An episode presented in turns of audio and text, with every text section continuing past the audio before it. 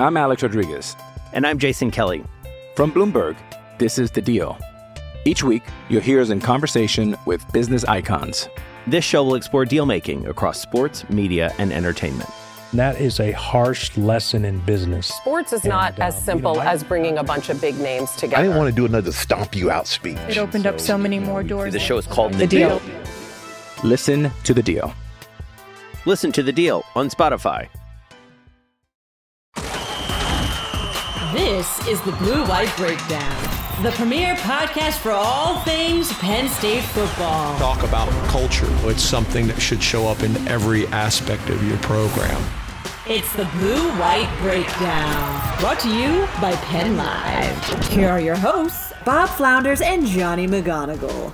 All right, blue white breakdown time. It's UMass week, homecoming for former Penn Staters like the one and only Johnny McGonigal, who joins me. I'm Bob Flounders here on uh, the blue white breakdown. Johnny, I could, I have to say, I don't know if the listeners and the viewers remember last time we were on. You were bound for Dallas, the Dallas area, to take in the Red River Red River Classic, Texas, Oklahoma. I watched it. I watched a lot of it. Did not disappoint. Before we get to Penn State, number one, great call on this year's game going this year. And I got to know, and you know, you were going to attack the fried food. Like, what what did you what we what did you come away with most impressed with at the fair? Yeah, Bob, it was it was an incredible time, and it was one of those. It was me, my brother, my cousin, um, and uh, and this was back in the spring, I guess it was, or, or it was whenever the the schedule was really finalized for Penn State and the bye week uh, was confirmed. We looked at the college football slate, and it's a game that we've always wanted to go to. And we said, you know, let's just let's just do it. And it was a great decision. I mean, the entire weekend down there was great. Uh, got to the Fort Worth Stockyards, checked that out. Had never seen that before. That was really cool. The state fair was awesome. You mentioned the fried food, Bob. They had they had a fried fireball shot. You would have been living large. Oh man, that's like literally drinking fire. Oh my god. Yeah, it was it was great. Um, you know, if the fried Oreos were really good, you had to have a corn dog. Uh, that's like a that's like a delicacy at, at the at the fair. Um, and had some had some Lone Stars as well, of course. Great Texan lager. Um, but no, it was a great time, and we were sitting in the OU section. You know, we got end zone tickets, and we didn't know which end we were going to be in, Texas or Oklahoma, because it's split right down the middle of the stadium. And uh, you know, being there for that for that ending uh, it was an incredible game incredible experience. Would highly recommend you know that the listeners who are surely diehard college football fans as well as just penn state fans. Uh, it's an experience unlike any other so highly highly recommend. Yeah, and Johnny, let's let's draw Penn State into this angles for for everyone that's watching and listening. You have it. You have an AP ballot. You've you've seen a lot of the Lions. You got a, you got an up close look at OU and Texas, two extremely talented teams. Game went down to the wire. Uh, in your mind, is Penn State able to hang with both these teams on a neutral field? Yeah, absolutely. I mean, Penn State has the talent on both sides of the ball. Uh, you know, on my AP ballot this week, I had Georgia one, Florida State two, Michigan three, Oklahoma four, making that jump after beating Texas, uh, Ohio State five, and Penn State six. And, and really, those top six, along with Washington and Oregon, I think just th- those are teams that could easily contend for college football playoff spots, and and you know Penn State and, and those teams all want to contend for a national title. And I think uh, Penn State has the talent. Um, that, that's that's you know kind of unquestioned. We've talked all all season, all off season about what they've got on both sides of the ball, Bob. And I think that certainly you know they have what it takes to get to that first college football playoff, but. That's going to come down to uh, first of all beating UMass uh, and taking care of business, staying healthy uh, first and foremost in that game, uh, and then Ohio State next week. So I think we'll really know what the Nittany Lions have next week at Ohio State, and then when Michigan visits in November. But yeah, um, it was a great game between you know two great teams over this past weekend, and I've watched a lot of ball, uh, you know, across the country. Uh, but Penn State definitely has definitely has what it takes to contend with those kind of teams. Penn State currently just a slight favorite over UMass. The line is 42, I believe. I think the total is 57. Uh, James Franklin did go out of his way to say that UMass might be the most explosive team they have faced this year. And to be fair, Johnny, he was only half kidding because they did play Iowa. Fair, fair to say. and Delaware as well. But this is this is a game. This is a tune-up game where you're right. Health is important. James didn't offer any updates really about JB Nelson. He was asked specifically about any other things he could share. He didn't really want to share them, but then at the end, he, it really sounded to me, Johnny, like Harrison Wallace, Trey Wallace, is going to be as close to 100% uh, as we take this, as close to 100% as he's been maybe since the start of the season. And he talked really about you look at you look at the passing game. It's it's easy to forget that you know the first two games of the season he was a, he was an important part of the passing game, and I do think that Drew Allar has missed him. There's other issues in, in play when it comes comes to the passing game, but if he's healthy and he can go, you know, and he can kind of get his feet wet against UMass before the Ohio State game, I think that's something I think the fan base should watch for. Yeah, and even going back to the Illinois game when he didn't play, you know, he was questionable, traveled with the team, warmed up.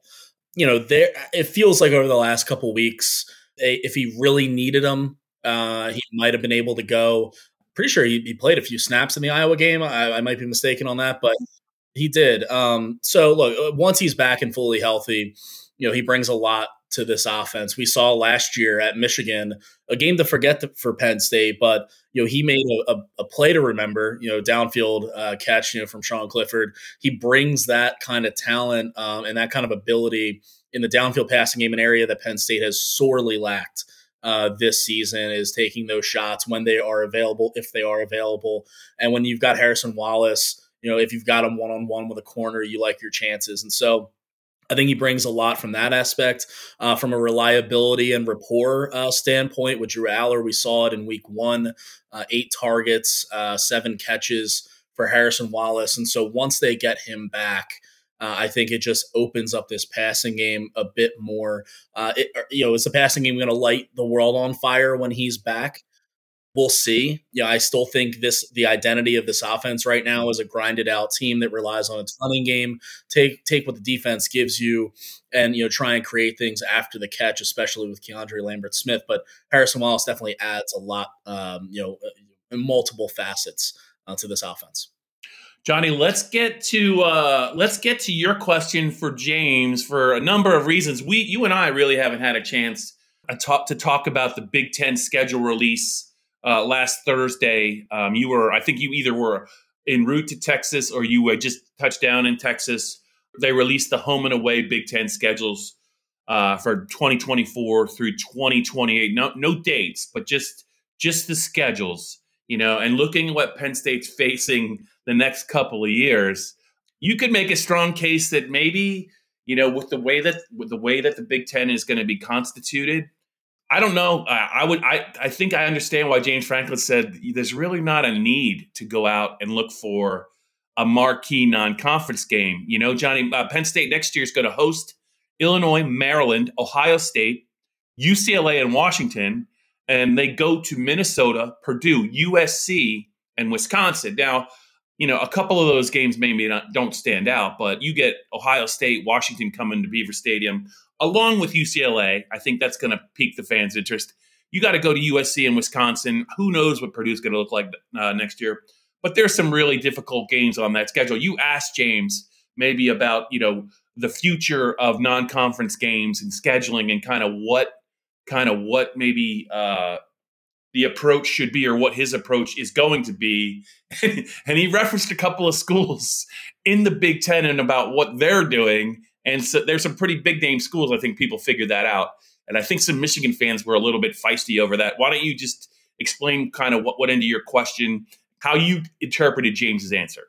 Yeah, so I, I kind of went back. I'm sitting there 15 minutes before the presser starts, and I got I got a question over Zoom, and I'm like, you know, I'm going to ask him about the non-conference slate because You've got UMass upcoming this weekend, a, a team that they're paying $1.6 million to bring in uh, to play and basically to ensure a win and get younger guys experience. And then that that's common practice across college football. But you know, there have been some questions, whether it's from Penn State fans or elsewhere. You know, why are you scheduling Delaware and UMass and not, you know, insert Power Five team here? And James said after the Delaware game uh, that he felt that you know there was pretty strong data to suggest that scheduling like Penn State is scheduling in the non-conference, you know, helps with your odds to make the college football playoff. The, the, the idea is to be undefeated or to have one loss and to put yourself in contention, especially with that four team playoff, which is you know what's been eluding this program now uh, since they instituted it. So I asked James, you know, hey, like, you know, do you see your approach to non-conference scheduling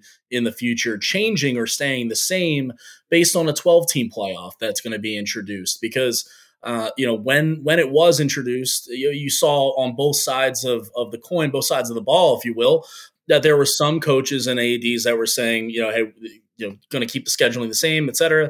You had some coaches saying, you know, this will this is a 12 team playoff will open things up to more intriguing non-conference matchups because there isn't as much pressure to go undefeated or take a one loss. And you know, James's response was basically, we'll, we're going to keep it the same. Uh, you know, he doesn't see that changing uh, because you know they're still keeping the same mindset that let's not risk a loss in the non-conference, and and especially like you mentioned, Bob, the schedule.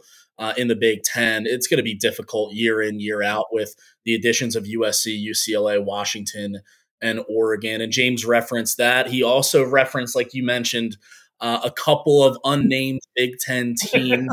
uh, you know, he said there's he said there's one team in this conference specifically that's buying out a ton of game contracts that are already uh, you know signed, basically to go in the opposite direction of scheduling tough in the non-conference. And a lot of Michigan fans took that to be in reference to the Wolverines, which you know a few years ago uh, they backed out of a home and home I believe it was with UCLA to schedule Hawaii and East Carolina.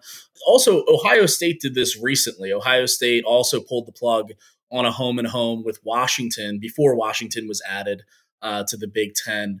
Uh, basically along the same lines, like they they paid a five hundred thousand dollar penalty to back out of that contract, basically with the idea that you know let's let's make this non-conference a little easier on ourselves with a tough Big Ten upcoming. So uh, yeah, he referenced that, and uh, look, I don't blame him. I, I, don't know how you feel, Bob, but like I, I, don't, I really don't blame Franklin, you know, Pat Kraft, the, the AD, the, the, school to to take this approach uh, because you're facing USC, UCLA, Ohio State, Michigan, Wisconsin, you know, Oregon, Oregon, Washington. Like the Big Ten is going to be so difficult um, over the next few years, and I know that the non-conference is pretty locked in right now for Penn State, you know, through almost 2028, which doesn't feel like a real year at this point, Bob. I, you know, I don't know about you. But, you know, they've got Temple and Syracuse, you know, Ball State, you know, Delaware again, Villanova again.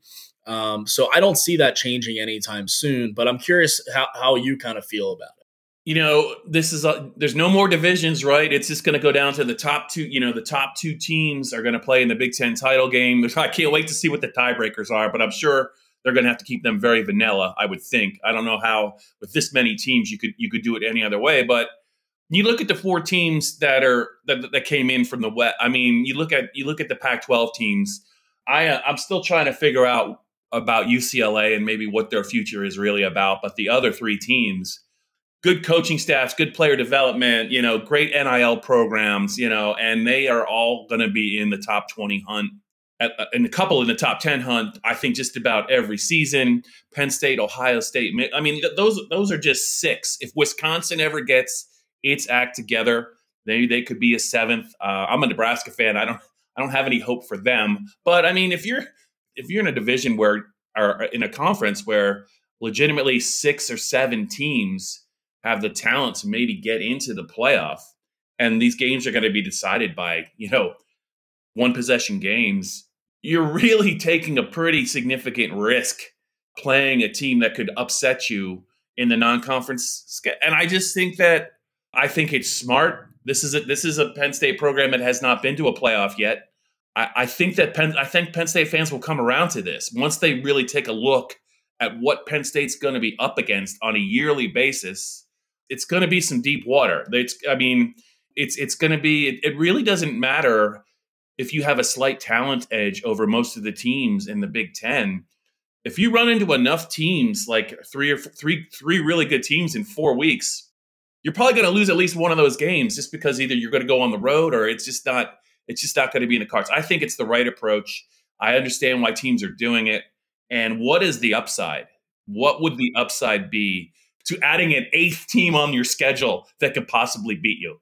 Yeah, that that's that's where I'm at. It, it's you know, you, you hear, you know, some or read on Twitter or X, whatever you want to call it now. Um, you know, that there's fan, you know, fans from other teams in other conferences calling the calling that approach that Franklin and Penn State are taking cowardly or whatever.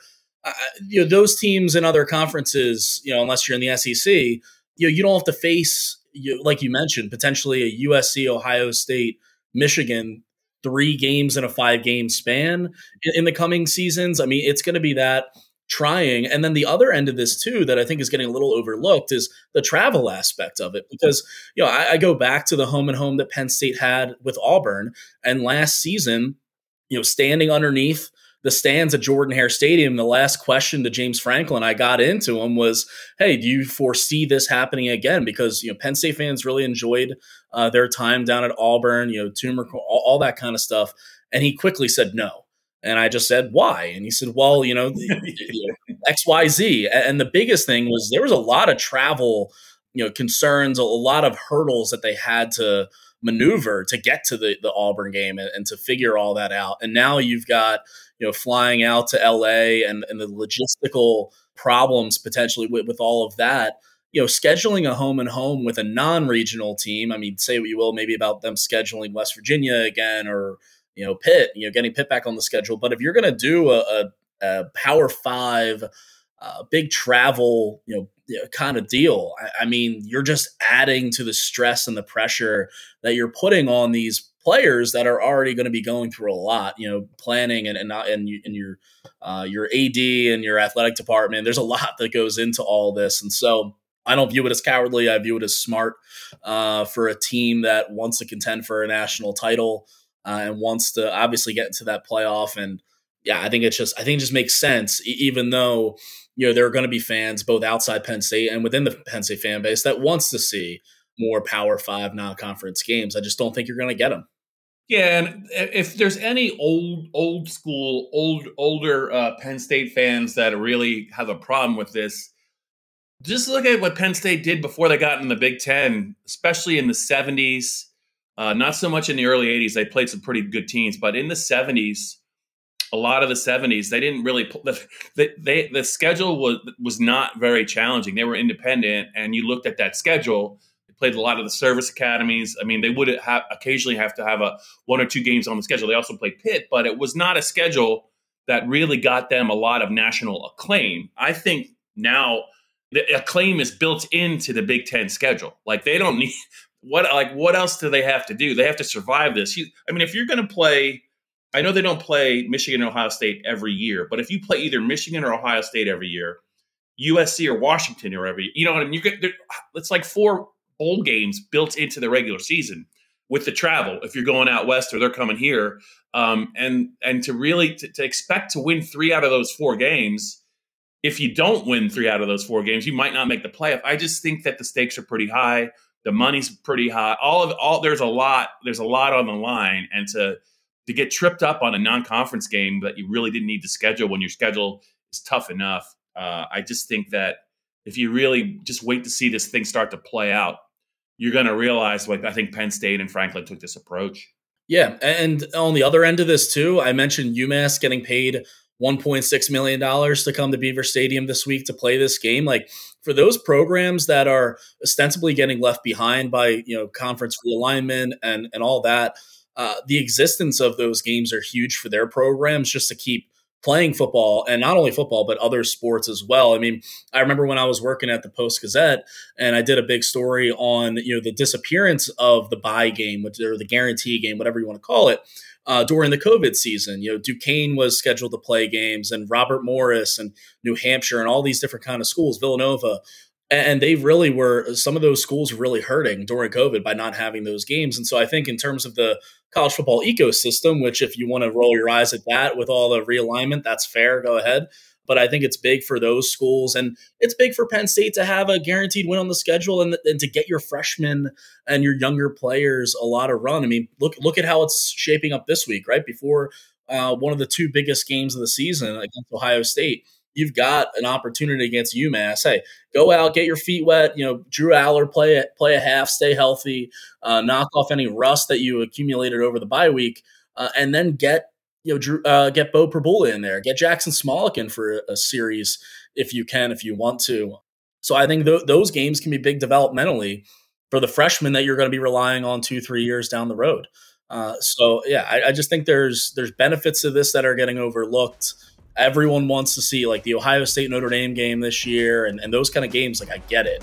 LSU Florida State week one, I get it. But you're going to be getting that a lot in Big Ten play. This is the Blue White Breakdown.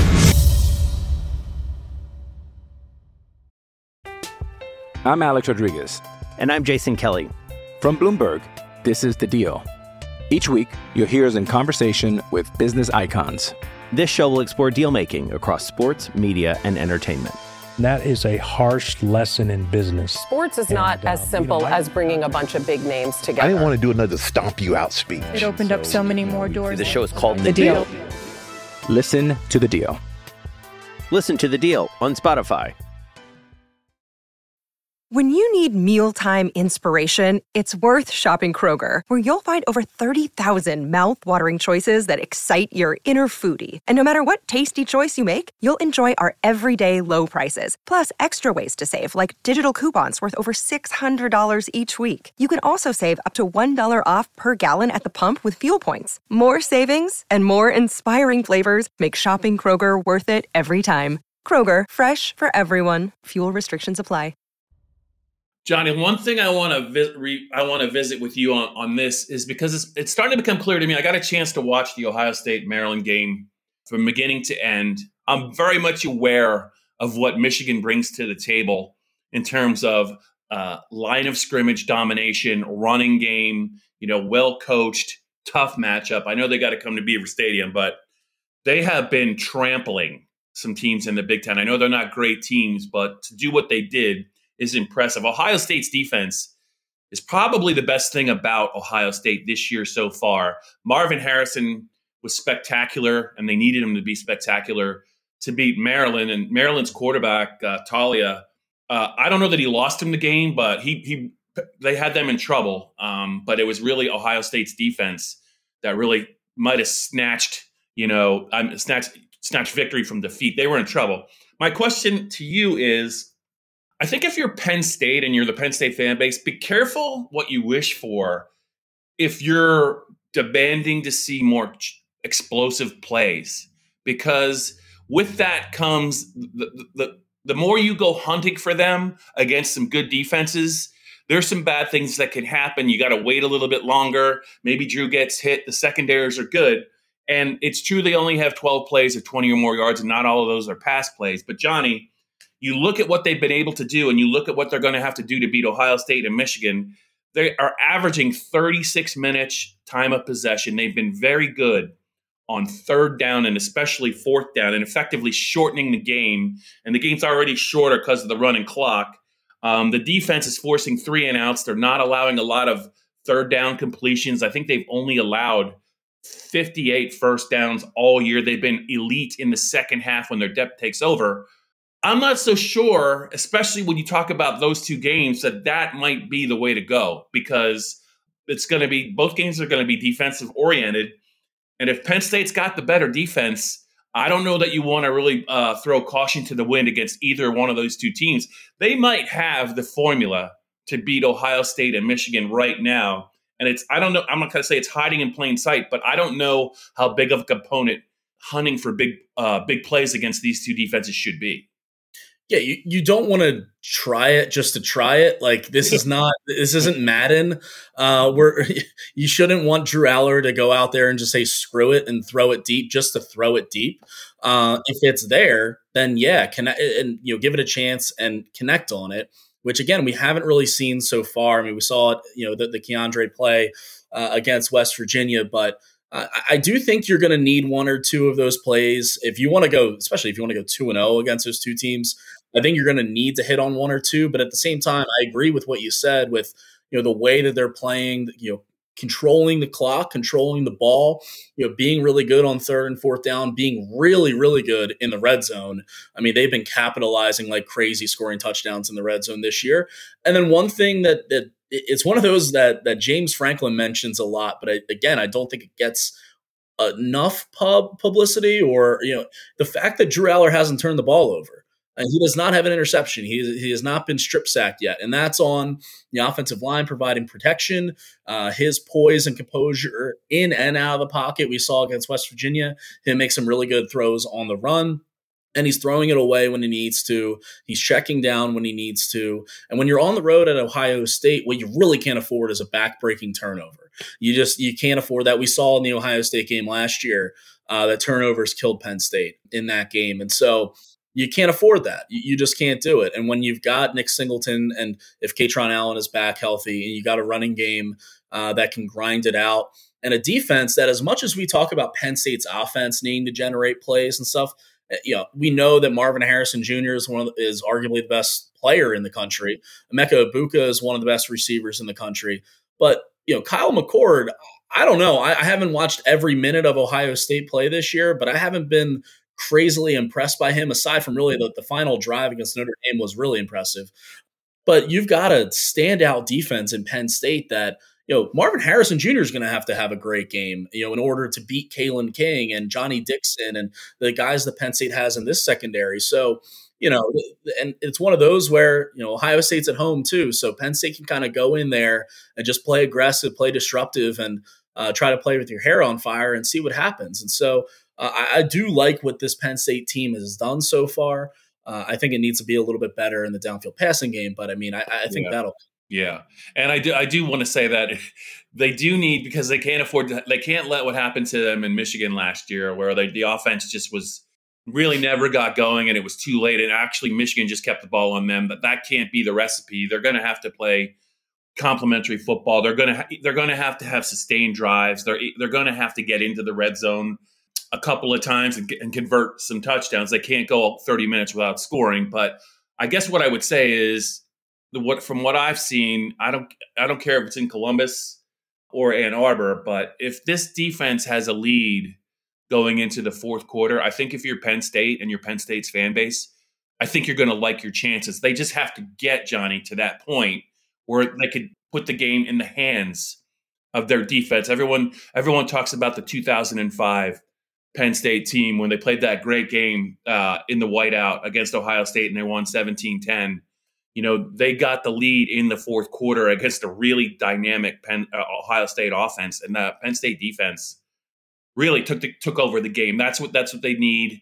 They were able to do that in 2016 with the help of their special teams.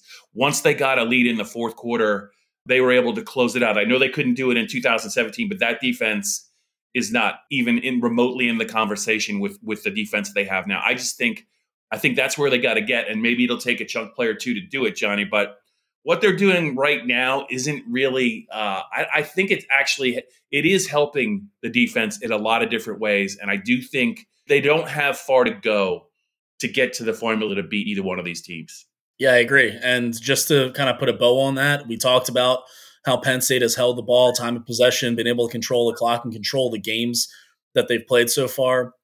That does help the defense a lot in keeping them on the sideline keeping them fresh. Penn State wants to have a long season, and you know if, if you're racking up snap, defensive snaps against Iowa, and Northwestern, and Illinois, you know those build up, those add up, and so the fewer the snaps, the better defensively. That's been the case so far. Uh, and then Manny Diaz right now too just has this defense has a lot of belief and is really feeding off of you know the, his image and the you know his his image for defense and and you know his approach and what he's been preaching to them all spring, all summer, all you know, all uh, August training camp, and uh, you see that right now. You do, and I think you're going to see that next weekend at Ohio State. You're definitely going to see that this weekend against UMass, Bob. Despite how explosive the Minutemen uh, may be, you know, Penn State is what a 42, 43 point favorite um, with uh, with good reason there. Yeah. All right, Johnny. We'll let you. I know you gotta you gotta get rested up from the Texas thing. You got the Phillies. I know they're on a couple times, and it's a little stressful for you right now as we tape this on Tuesday. You got a lot on your plate. We'll let you go. That's it for this edition of the Blue White Breakdown. I'll be back with Dave Jones. I think a little bit later in the week, and I think Johnny and Dustin Hockensmith will also have a podcast. Johnny will also have any recruiting news if there is any. But we gotta get we gotta get rested up for UMass, man. Absolutely. This has been the Blue White Breakdown, brought to you by Penn Live.